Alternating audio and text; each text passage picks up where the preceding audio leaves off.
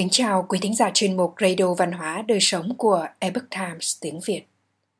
Hôm nay, chúng tôi hân hạnh gửi đến quý thính giả bài viết của tác giả Lưu Hiểu có nhan đề Tổ tiên cứu người trong nguy nan, tích lại phúc đức cho con cháu. Bài viết do Minh Phương biên dịch từ The Epoch Times Hoa ngữ. Kính mời quý vị cùng lắng nghe. Phật gia giảng thiện ác rốt ráo đều có báo. Nhân quả tất đến chớ bận tâm. Nguyên văn là, thiện ác đáo đầu trùng hữu báo, tòng lai nhân quả bất dụng ma. Trong cuốn thái thượng cảm ứng thiên của đạo già lại nói, họa và phúc đều không có cửa, mà là do lòng người tự gây. Thiện ác có báo ứng như bóng theo hình họa phúc vô môn, duy nhân tự triệu. Thiện ác chỉ báo như ảnh tùy hình. Người nào nhân hậu thiện lương, giúp đỡ người lúc nguy nan, nhất định sẽ được ông trời chiếu cố. Đó là lý do người xưa thường nói, cần tích đức hành thiện. Trong sự sách ghi lại rất nhiều câu chuyện liên quan đến việc tích đức hưởng phúc báo cha lấy bạc cứu người, còn thì đỗ trạng nguyên. Châu trung ỷ tự là vù độ, người vô tích giang tô. Ông là vị trạng nguyên thứ tư kể từ khi triều thanh nhập quan. Ông sinh vào năm thiên khải thứ ba, thời nhà minh, năm 1623 ông mồ côi mẹ từ nhỏ, được cha là châu đoái kim nuôi nấng đến khi trưởng thành khi còn nhỏ, Châu Trung Ý theo cha ẩn cư tại Thánh Tuế Đường ở núi Võ Khang, huyện Đức Thành, tỉnh Chiết Giang, chuyên tâm dùi mài kinh sử. Châu Đoái Kim không những có học thức uyển bác mà còn là người tốt bụng hay giúp đỡ người khác.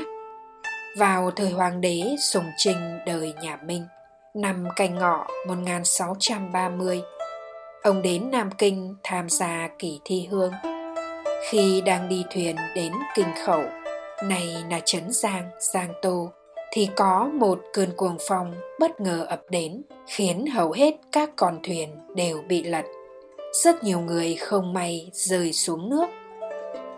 Châu đoái kim lập tức mở giường hành lý của mình, chỉ vào số bạc bên trong và nói lớn, cứu được một người sẽ được thưởng 10 lượng bạc thế là người trên bờ lũ lượt nhảy xuống nước cứu người.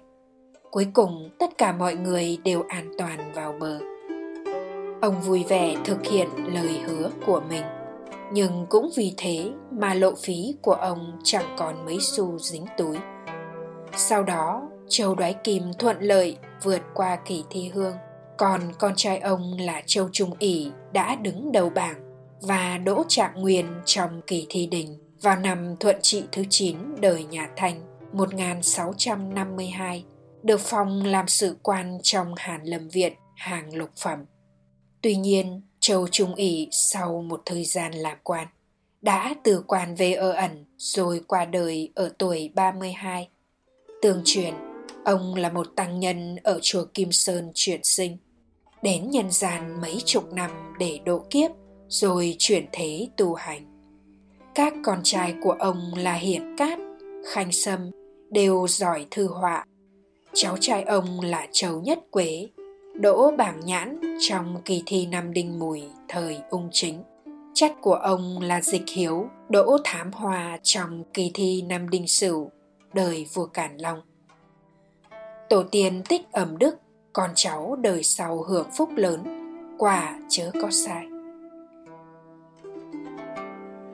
Quản ngục cứu ngàn người. Con cháu quan vận hành thông. Thời hoàng đế khang hy triều đại nhà thanh. Có một người tên là trần lý, người sơn âm. Đảm nhận chức tỳ ngục, tức cài ngục ở phủ bình lạc, quảng tây. Vào thời loạn tam phiên, ông đã giải cứu và trả tự do cho hàng ngàn phụ nữ bị bắt làm nô lệ vì sợ quần phiến loạn phát hiện và hạch tội, ông đã đốt nhà của mình, tạo hiện trường giả rằng bản thân đã chết, rồi lặng lẽ ẩn náu. Mãi đến khi cuộc nổi loạn lắng xuống, ông mới trở về và vẫn bình an vô sự. Vì ông tích được đại âm đức nên con cháu đời sau có đường quan vận rất hành thông. Con trai cả của ông là Trần Doãn Cung, đỗ tiến sĩ năm Khang Hy thứ 33, làm đến chức biên tu, tả thiềm đồ ngự sử ở Hàn Lâm Viện. Con trai thứ hai của ông, Trần Đình Luân, đỗ tiến sĩ vào năm Khang Hy thứ 39, được bổ nhiệm làm tri phủ Lư Châu, An Huy. Con gái của Trần Đình Luân trở thành phi tần của Hoàng đế Càn Long, sau được tôn làm phương phi. Cháu nội của ông Trần Tề Tương vào năm ung chính thứ bảy được bổ nhiệm là ngự sử cửu Nam Đạo, Quảng Nhiêu, Giang Tây.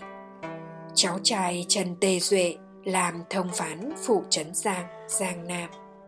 Cháu trai Trần Tề Hiền làm trì châu ở Phu Châu, Thiểm Tây. Cháu trai Trần Tề Phương làm trì huyện ở huyện Giám Lợi, Hồ Bắc.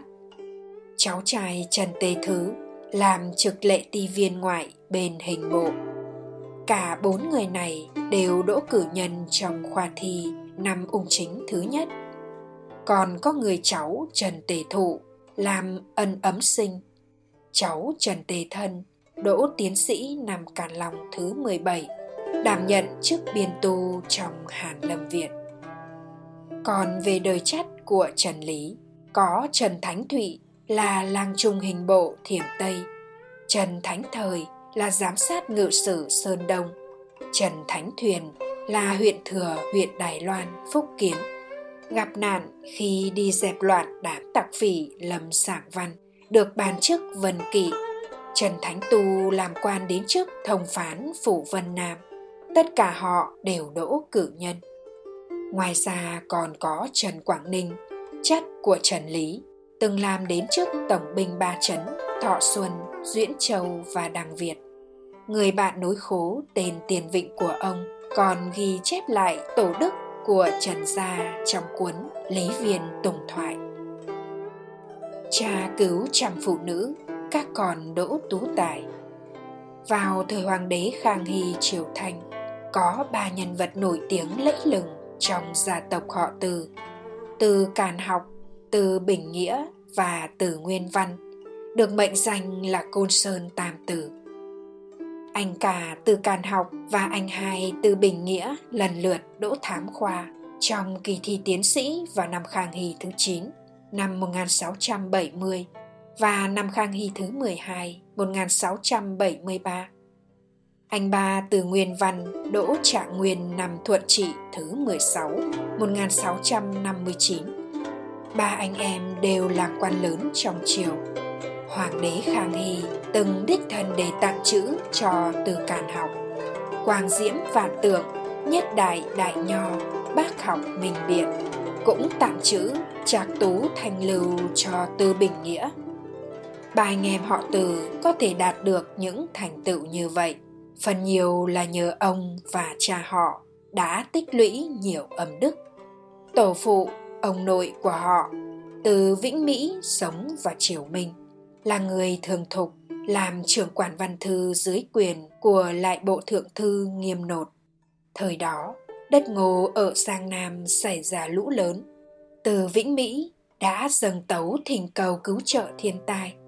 Nhưng nghiêm nột lúc bấy giờ còn do dự, chưa dám thượng tấu hoàng đế, nên tìm người đến xem quẻ. Từ Vĩnh Mỹ đã nói riêng với thầy bói rằng, muốn thượng tấu thì xin gieo quẻ cát Nghiêm nột khi nghe thầy bói gieo được quẻ cát mới quyết định bẩm báo hoàng thượng. Triều đình hạ lệnh cứu trợ thiên tai, đã cứu sống vô số người.